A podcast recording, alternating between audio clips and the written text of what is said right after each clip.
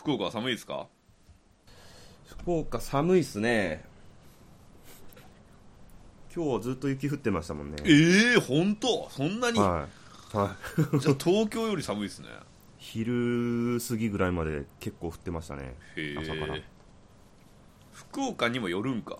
場所にも。まあ場所にもよるでしょうね多分。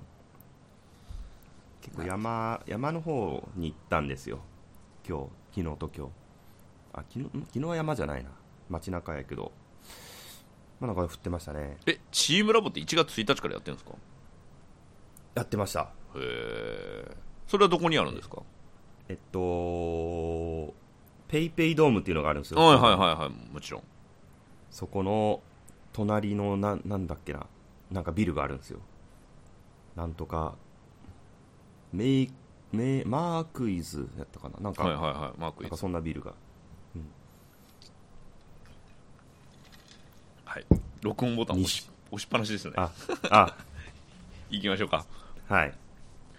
じゃあえっと僕のオープニングからまた同じように振りますんで、はい。よろしくお願いします。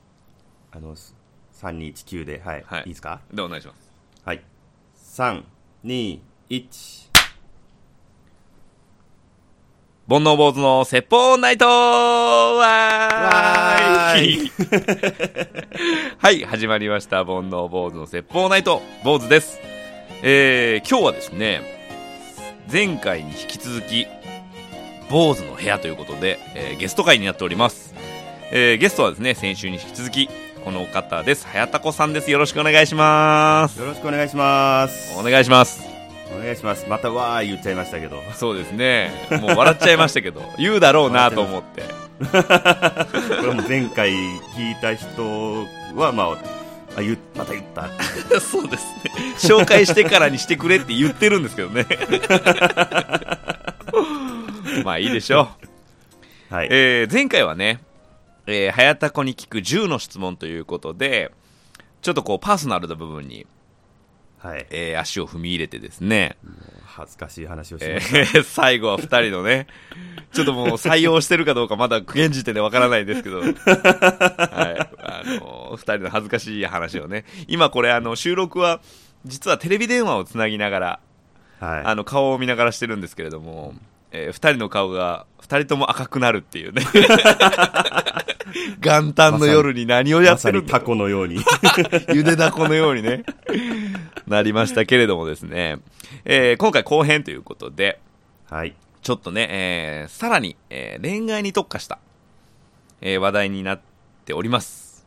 はい。で、えっと、まずですね、えー目次としてはですね、えーはい。モテる男、モテる女の条件について、うん。えー37歳のおじさん2人がですね、えー語り合っていこうっていうのと、えー後半はですね、えーお悩み相談ということで、うん。ちょっと今回あの、時間がなかったんであの、募集はかけたんですけど、いただけなかったので、うん。えーインターネットに落ちてるね、えー恋愛相談に勝手に答えるという。いやーやりたかったですよこれ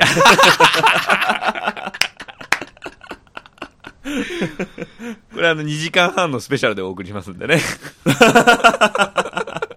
何個用意してんすか？えーまあ、こんな感じでね、やっていこうと思うんですけれども、はいちょっと後半のスタートということで、もう一回乾杯しますか。あそうですねはい。じゃあ、えー今回もよろしくお願いします。乾杯よろしくお願いしますルネッサンス 覚えた、覚えた。そうでしょ？これ大事ですからそうね。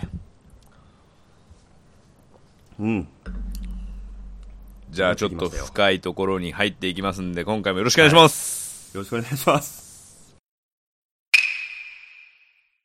はい、それではですね、えーメイントークテーマといたしまして、はい。まずはですね、恋愛マスター、過去に数々の女をはべらかしてきた、福岡の帝王、いや、九州の帝王と言っても過言ではない、早田さんにですね、えーモテる男、モテる女とは何ぞやというのをね、ぜひ教えていただきたいなと、えー思っておりましてですね。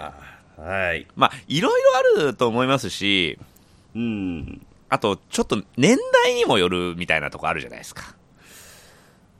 まあ、そうですよね。極端な話そのうん。学生時代だとスポーツができるとかス、ポーツも足が速い。ね小学校の時だとねとか、もう単そうそう純にイケメンとか、うん会議打ち出すね。うん。ただまあ、あの、ちょっと大人になってね、うん。まあ、じゃあ20代後半から30代前半ぐらいにしましょうか。はい。の、うんモテる男、モテる女の条件みたいなのをちょっとこう、二人で喋っていきたいなと思うんですけれども、はい。なんでしょうね、そのモテる、まあ男にとりあえずしましょうか。はいモテる男って、いろんな人いますけど、やっぱ共通点みたいなんて、はい。僕はあると思ってて、はい。何が一番、例えばその、うん。僕、ひも手なんですみたいな人がいたとしたら、はいはいはそのアドバイスとして何が一番大事ですかね？まあ、やっぱり清潔感清潔感。と、うん。えー、笑顔。笑顔。笑顔。はい。やっぱこう、社交的かどうかですよね。笑顔というか、うんまあ、笑顔の大事なんですけど。と、やっぱり、あと、自信。はあ。じゃないですこの3つじゃないですか。結構究極なところ。なるほど。はい。やっぱりあのー性格が明るくて社交的でよく笑う人は魅力的じゃないですか。うん。で、そういう人って、なんだろう、成功体験も重ねていくんで、まあ、自信もついていくみたいな。てか、まあ、あの女性の方は自信のある男性が好きだという話なんで。最近 YouTube で知った話でしょ？そうです、最近。バラしちゃダメですよ。恋愛マスターのからくりをバラしちゃダメですよ。安いソース持ってきてますよね。大してお金もかけず。恋愛系 YouTuber の動画で学んだんですよ、僕は。でもあの、まあ、清潔感は確かに、うん。まあ、男女問わず、ましてやそのうん恋愛に限らず、うん。やっぱ大事じゃないですか。そうですね。その、いい服着ろっていうわけじゃなくてう、ん。やっぱり小綺麗にした方がいいし、そうですね。あとは、単純に、うんもうシワがないかとかう、ん。汚れてないかとか、うん破れてないかとかね。破れてないかとか、うんあと、あんまり色とか柄を使わない方うんが、やっぱこう、シンプルな清潔感のある、もう本当、まあ僕がよく言うのは、本当に白の無地でいいんですよね。一番清潔感があるし、もう変な、やっぱりあの、おしゃれじゃない人に限って、こう、柄、柄柄にして、こう、柄の上にさらに柄を羽織るみたいな感じで、ちょっとこう、散らかっちゃうんですよね。そうなんですよね。はいなんか、結局引き算なんですよね。そう、こう、おそうしゃれというか、ファッションって。そうですね。いかにこう、個性を引いていって、そうですね。めちゃめちゃ納得してるやん。あとは、あの、うん、奇抜なファッションが好きで、まあ別に、うんうん、えーまあそういう奇抜なファッションが好きな女性もいるんで、うん。まあ別にその万人受けしなくてもいい。俺はもう奇抜なファッションが好きでやりたいんだっていう人はまあまあ別にいいいと思いますけど、うんまあでも奇抜なファッションの中にも清潔感があるかないかって多分、まああるんじゃないかなとはまあ思いますけどね。まあそうですね。うんその、一番大事なのって結局自分が好きな格好をちゃんとしてるかどうかだと思うんですよね。おおその、似合うとか似合わないとか、はい。ひ人からどう見られてるっていうのを、はい。その一回度外視して、はい。俺はこれがかっこいい、私はこれが可愛いと思うっていうものを、ちゃんと装備できてるかどうかが多分僕は一番重要なんじゃないかなって思うんですよね。で、結局それがさ、そのさっき、早高さんおっしゃられたんですけど、そのはい自信っていう部分に局つながるのかな、みたいな。と僕は思う。実はちょっと逆なんですよ。おお来たね。初めての反対意見。いいね、いいね。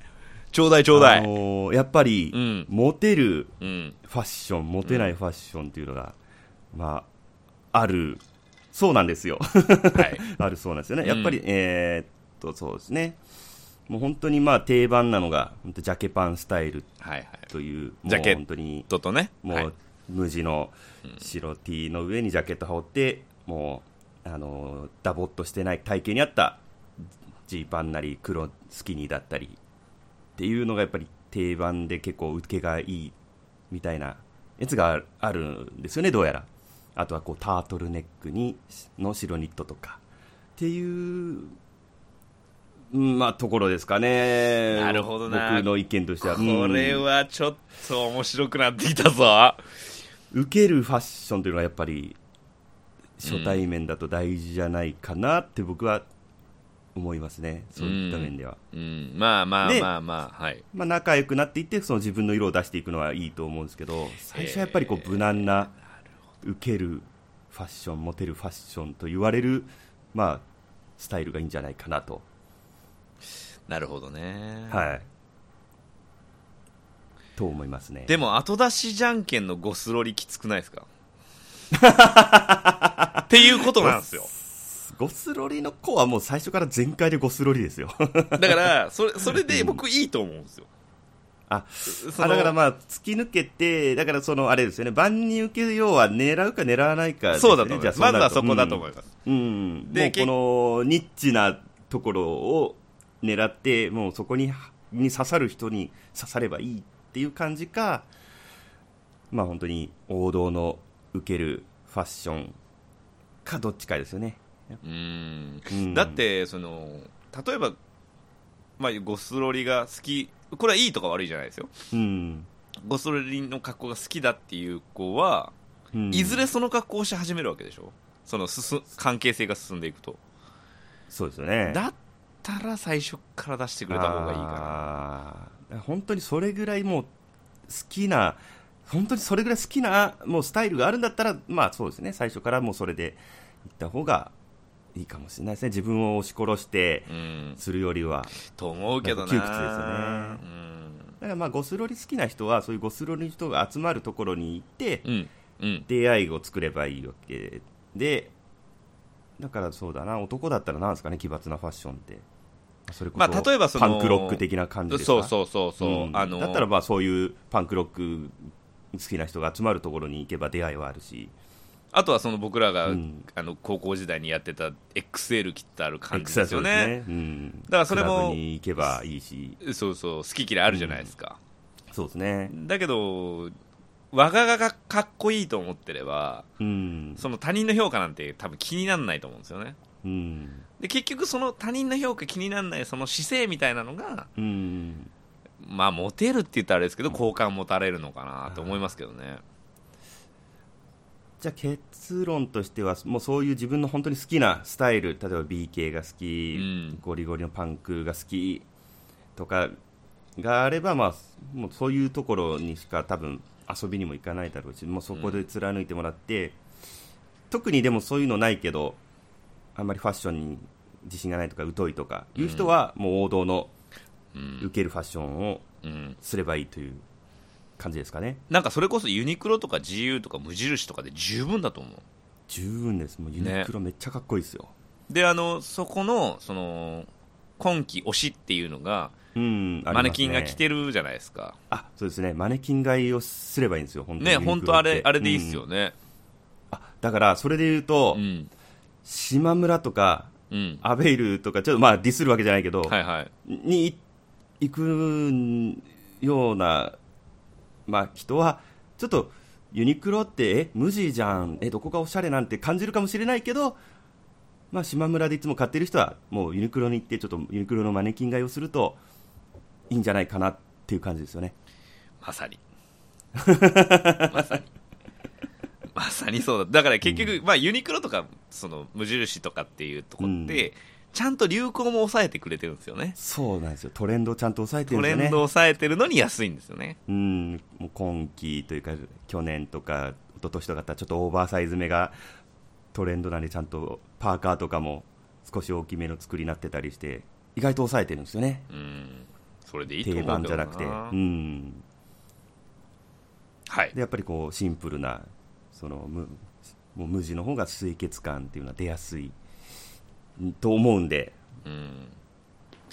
あのーあとねその清潔感で言うと、まあ、身だしなみっていう意味にもなるんですけど、はい。結構その顔近辺はいはいはい髪型とか、はい。まあ、眉毛とか、はい。まあ、僕ら二人ともひげ生えてるひげとか、はそういうの気使う人いるんですけど、いはい。もう末端に手抜く人多いじゃないですかあそうですね。指先。爪爪とか爪大事ですね。爪大事だしあと靴爪はとか女子は絶対に見ますよね。靴ももう汚れてたらダメですよね、うん。そういうとこちゃんとした方がいいですよね。そうですね。あこれあの僕あのサコラジでも言ってたんですけど女性って全体の平均点のバランスを見るそうなんで、うーん。だから末端までなんかその50点全部50点であのーまあねね50点狙っていけばいいんですよね男性は、うん男性って1.5化主義で結構こう、まあ、例えば顔がめちゃめちゃタイプだったら他は別にどうでもいいとかいう人が多いけど女性はこう全体のバランスを見るっていうことなのでやっぱ爪とかそういう末端なんですよね。爪とかだって別にね0円でできるわけですから。そうですねもう100均でもいいですもんね爪切りなんか。そうそうやった方 やった方がいいですよね。うん。はい。とかも伸びっぱなしじゃなくてちゃんとこう整えて。そうそうそうそう。大事ですよね。大事ですね。これ誰に向けて喋ってるんでしょうね僕たちおっさんえが酒飲みながら。ー、これがねあので電波に乗って電波、まあ、インターネットに乗ってね世界に流れると思うと。海そうですよ。本当沈めたい。これが黒歴史じゃないですか我々の。これまさにね。はい。はい。えー、なんか他に逆にこうモテる女性の条件これもありますよね。だから僕らはまあみ女性を見る側じゃないですか。う、ん。で、まあ、当然ね、うんうん。その顔が可愛くて、うん。えー何スタイルが良くて、うん。みたいなのはやっぱど男性にしては当然プラス点ではあるんですけれども、うん。その顔もそうでもないしうん。あのスタイルも別にそんな秀でてるわけでもないのに、うん。なぜかこうなんだろうなキュンとしちゃう女性っているじゃないですか、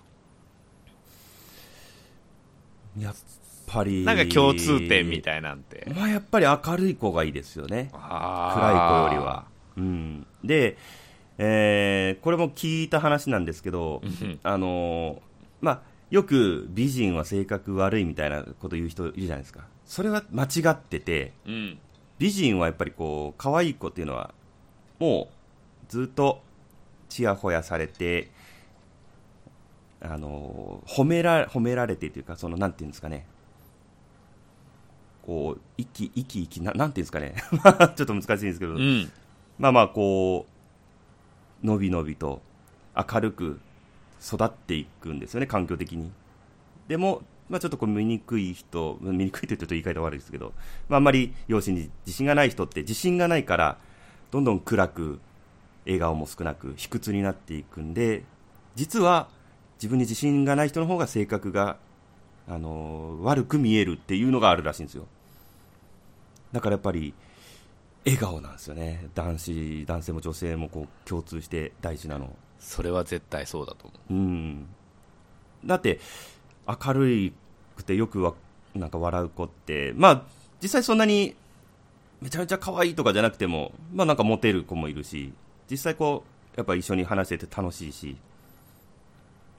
でそういう子ってやっぱりこうなんか清潔感も感じられるし笑顔ですね。う笑顔ですね。出ましたね結論。いやいや。モテる要素笑顔。モテる様子笑顔ね。うん、あマッチングアプリとかでもやっぱ自分に自信がない人に限って真顔とかなんですよね写真が。プロフィール写真、まあよくないですね。いやいやもうそれを言ってる顔真顔だからね。いや今これはあの恋愛マスターとしてこう指南してる側ですね、まあでも確かにそれはあると思うな、確かにな、まあ、大事ですよね笑顔はね。うん。一番もう一番ですよ。究極っすよ、明るい笑顔の素敵な子ですよ。なんかやっぱこうモテないとされる分類の方とか、うん。あの自分でモテないと思ってる方ってうん。どっかこう考え方も卑屈というかあそうなんですよ。ちょっとこうね私なんかっていそう考えがあるとやっぱりこう内向的に消極的になって自信もなくなって映画も少なくなってっていう悪循環なんですよ。言葉の端々にそういうとこ出ちゃうんですよね。出ますね。やっぱ自信があるというか、明るい子って自信が自分であるというよりなんかもうポジティブじゃないですか言うことが。うんそうやっぱポジあそうポジティブな人ですね。男性も女性もモテるのは。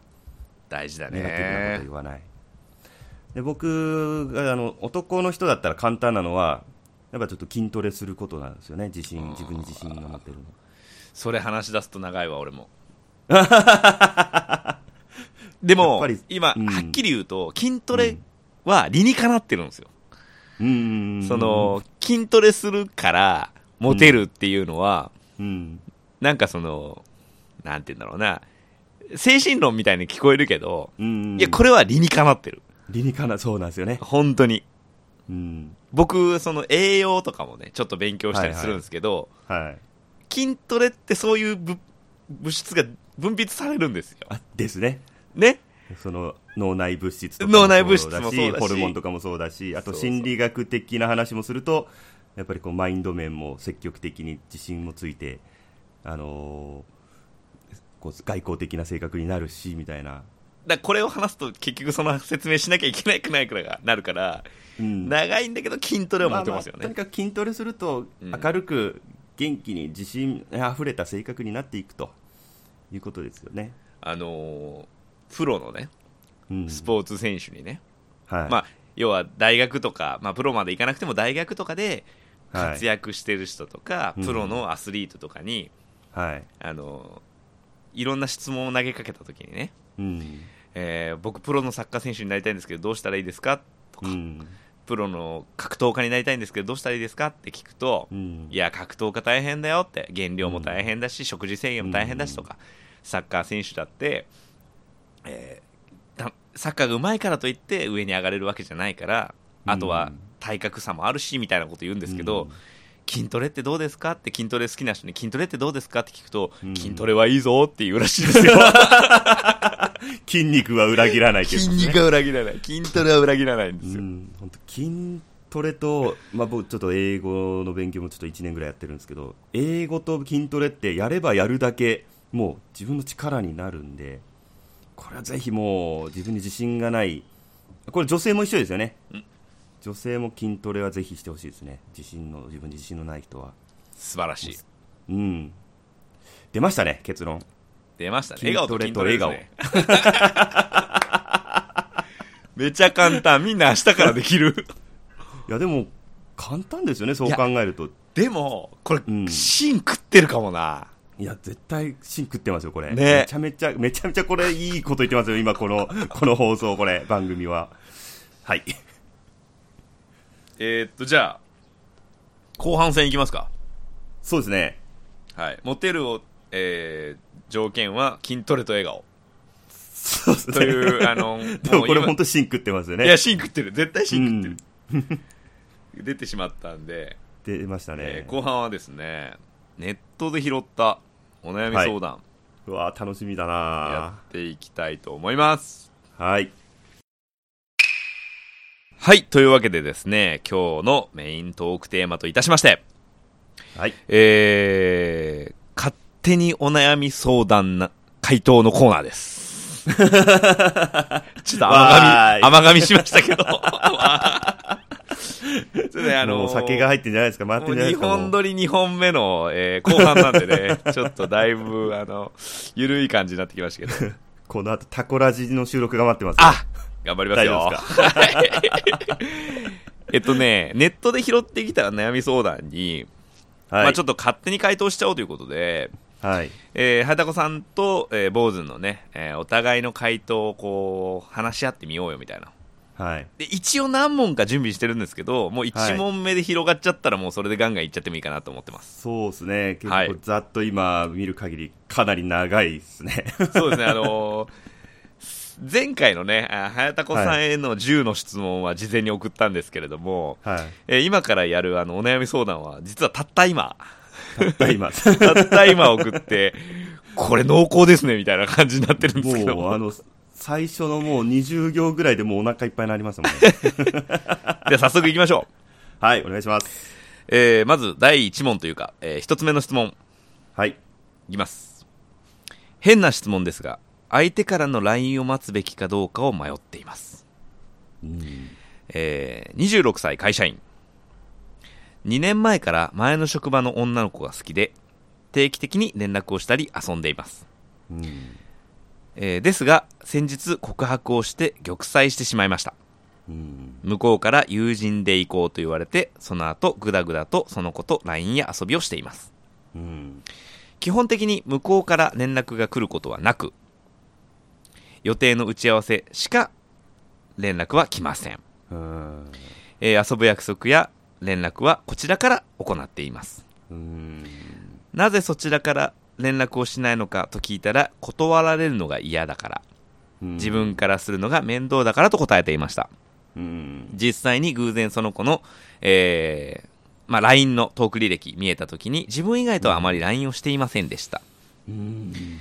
でも自分としてはずっと遊びの誘いをこちらからしていたので向こうからも連絡が欲しいと思っていますはいはいはい。このことを親友の男性と仕事の同期の女性に相談したらうん。親友の方は一旦 LINE を控えたら、うん。そして半年に1回ぐらい LINE したら相手もお前と遊びたいと思うんじゃない？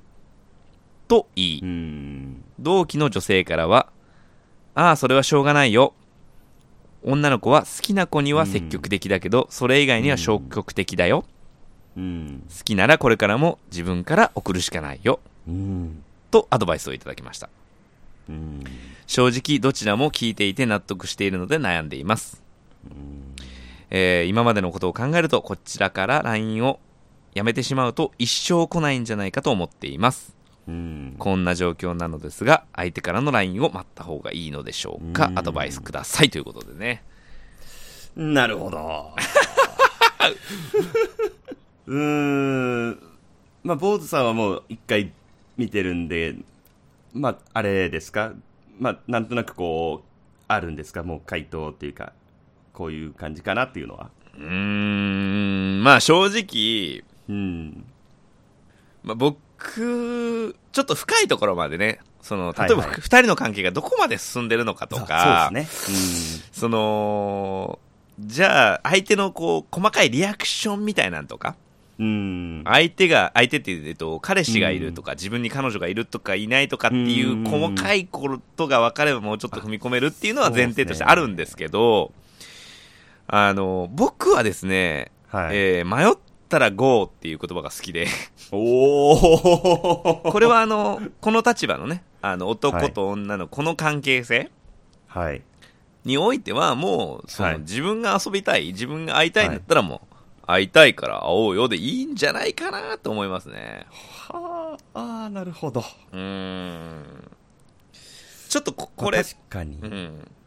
この彼ケース氏がまずいるかどうかもわかんないし。年齢的なものもね、ここに書いてないので。年齢も確かに書いてないしうん本人があ26 26歳。歳本人はうね。ん、本人はう26歳。ん。まあ、坊主さんは、まあ、ガンガンいっていいんじゃないかと。うーん、まあ、駆け引きを仕掛けるほどのゾーンにはまだ至ってないかな。僕は、あーこの同期の女性のこれ、えーセリフにもありますけど、女の子は好きな子には積極的だけど、それ以外は消極的だよっていうのにもある通り、まあこの女の子は、この質問者、相談者さんには、全く今現時点で脈がないと思うんですよね。で、うんまあだって好きな人にだったら、まあこの同期の女性も言うように、まあ多分自分から約束、その遊びの約束とか、その自分から、えーなんかこう、積極的に誘っては来なくても、なんかこう、例えば、なんか食事の、なんかどこどこの何が美味しかったみたいな話してた時に、あ、私も行ってみたい、みたいなことは言うはずなんですよ。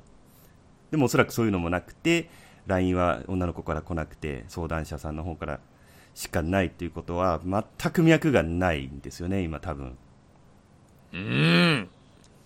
なのででもでも LINE は返してくれるしでも遊びには行ってるってことなんで多分本当に友達というか男を見せれてないんじゃないかなと。ただ単に本当に友達としてただ食事だけ行ってそういうちょっと意識させるようなことも言動とかもしてないんじゃないかなと。あのよく言う、はい。はい。よく言う話でね、はい。あの男性は異性,、はい。異性を見て8割が恋愛対象、2割が恋愛対象外。えー女性は、えー8割が友達、2割が恋愛対象みたいなことを言はい。うと思うんですけど、はい。その2割、えっ、と、ごめんなさい、8割に入っちゃってるですかね、この男性の方がうん。女性の方の、えーそうですね。友達対象に入ってるっていう見解ですかね。もうただの友達でうん。もう全く男と異性としては意識はしてない状態だと思うんですよ。なるほど。まあうーん、まあ、僕としてはちょっと一回一週間とか一回ちょっと開けて一週間じゃちょっと短いかな。一ヶ月ぐらい本当は開けてもいいんじゃないかなと思って。それからいもう一回ちょっと誘ってみるんですよ。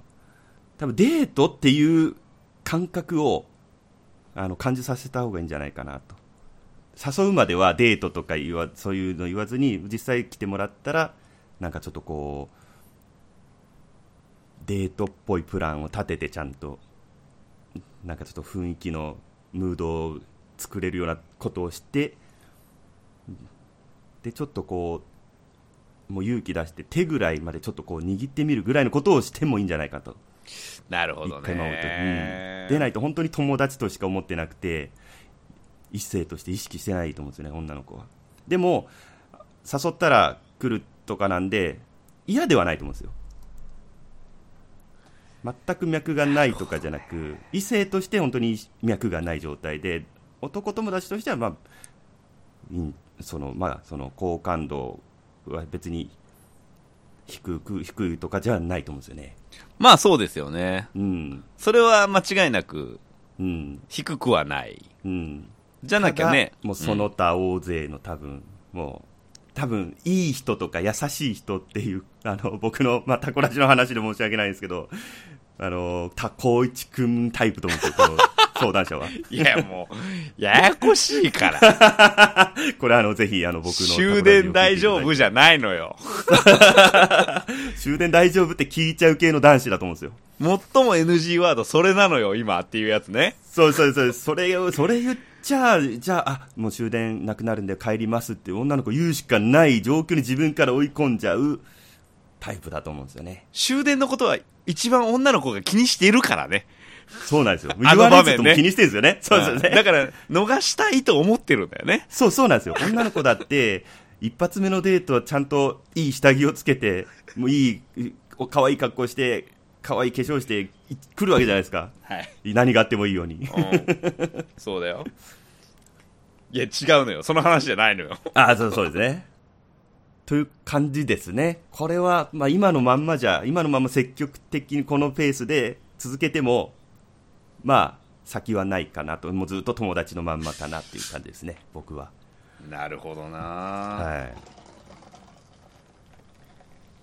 ちょっと、まあ、この同期の女性の、うーん、好きなら積極的定期金を送るしかないよっていう、この同期の女性はこの相談者さんが、この、好意好意を抱いている女の子の知り合いなんですかね、そもそも。いや、違うんじゃないですか？ですよね。うん。ここが友達とかなら、また全然話は送るしかないよっていうのはまた別の話じゃないですか、うん。あじゃあ積極的に送っていいんだってなるけどここが友達だと。違うそうじゃないじゃないですか、うん。うんいや僕はねじゃあ僕うん。この26歳の会社員の子にねはい。この相談されたらはい基本的には同期の女性と同じような回答なんですよ。いやお前が好きなんだからお前から言った方がいいんじゃないって言うけど、うん。もし駆け引きを仕掛けるとしたらうん。ちょっと女の匂いをさせるかな。あそうですね。別の女からそうですね。ちょっとこうアプローチされてるみたいなのとかうん。これはうん。あのー全モテない男性うん。も共通して一人の女性にこうなるんですよね。もう今ラジオじゃわかんないこれ。ラジオじゃわかんないけどこう、うん。じゃなくて、うん。えー好きな人を落としたければ他の女性にモテるようにならないとダメなんですよね。そはい。ということでそうですね。この相談者さん他の女の子とも遊びましょう。だしそのちょっとこう、おーまあ持っててる感じゃないけどうやっぱ余裕のある自信のある、やっぱ男性じゃないと。さっきのさっきの話になるけど。いや本当そう。だからその辺をねね。ちょっとこう出していくと、うん。まあもしかしたらねあのその女の子いいね、あの一緒に付き合っちゃえばみたいなねあうんうん。うんのちょっと逆の方向に行っちゃうかもしれないけど、うん。それはそれでいいじゃないですか、そうそう。うんだからそういうちょっとこう匂いをさせるっていうのも一つの手かなうん。とは思いますけどね、うん。付き合ってから一途になればいいだけで。そうそ付き合う前はまだこういろんな人と遊んでいろんな経験をした方がいいですよね、うん、この相談者さんに限らず、うそうね。まあ26にもなればさうん。一つや二つあるじゃないですか。うん、そうですね。かな。場数場数を踏むことですね。とりあえずこのこの子のことは1回1ヶ月ぐらい忘れて他の女の子にアプローチをしていやでちょっとそうじゃないのよだから。そうじゃないのよ。俺が言ってるのそうじゃないのよ。あボードさんはどんどん行けと。だからそれは、だから、例えば、その、はい。例えば、その、この子と今度遊ぶときに、はい。この前さ、あの、はい。えなんとかっていう映画見に行ってさ、みたいな。はい。言うと、え、誰と行ったんだろうって、少なからず思うじゃないですか。はいはいはいと普か通、それ男同士で行かないだろうみたいなところを言ったりとかですね。う。ん。そう、な、ねあと、なんかこの時期だとイルミネーショうん。ン見に行ったんだとかさ、うん。そういうのを言うと、そうですね。他にも遊ぶ女いるんだみたいな。そういうことをそうですね。ただからそういうことを言わないから多分意識させれてないですよね多分男として。そうそうそうう。ん。だからそれでいきましょそれでいきます。その、今、泥棒したでしょ？完全に。僕の話、すぐ自分のことかのように言いましたよういね。やいやいややっぱりこう二人の意見をこうすり合わせた結果そこに行き着いたっていう そっか。そうですよじゃあ、いっか。そうですよガンガン積極的に行くだけじゃなく はい。ちょっと他の女のこう匂いをさせつつうん。男として、うん、もうむしろもう好きな気持ちはもう相手に分かるぐらいは一回出して意識させないとダメですよねそうなんだよね。うん本当に友達でしかならないですねこのまま続けてもそうなんだよね。んはい。頑張れ。頑張れ26歳26歳頑張れ。絶対聞いてないと思うけどね。ちょっともうせっかくやからもう一件ぐらい行きましょうか。そうですねはい。それではですね、次の質問に行きたいと思います。はいいきます。はい今月の初めに別れた彼氏と復縁したいです。私の勘違いから、私から一方的に別れを告げました。えー別れてから自分が勘違いしていたことを知りました。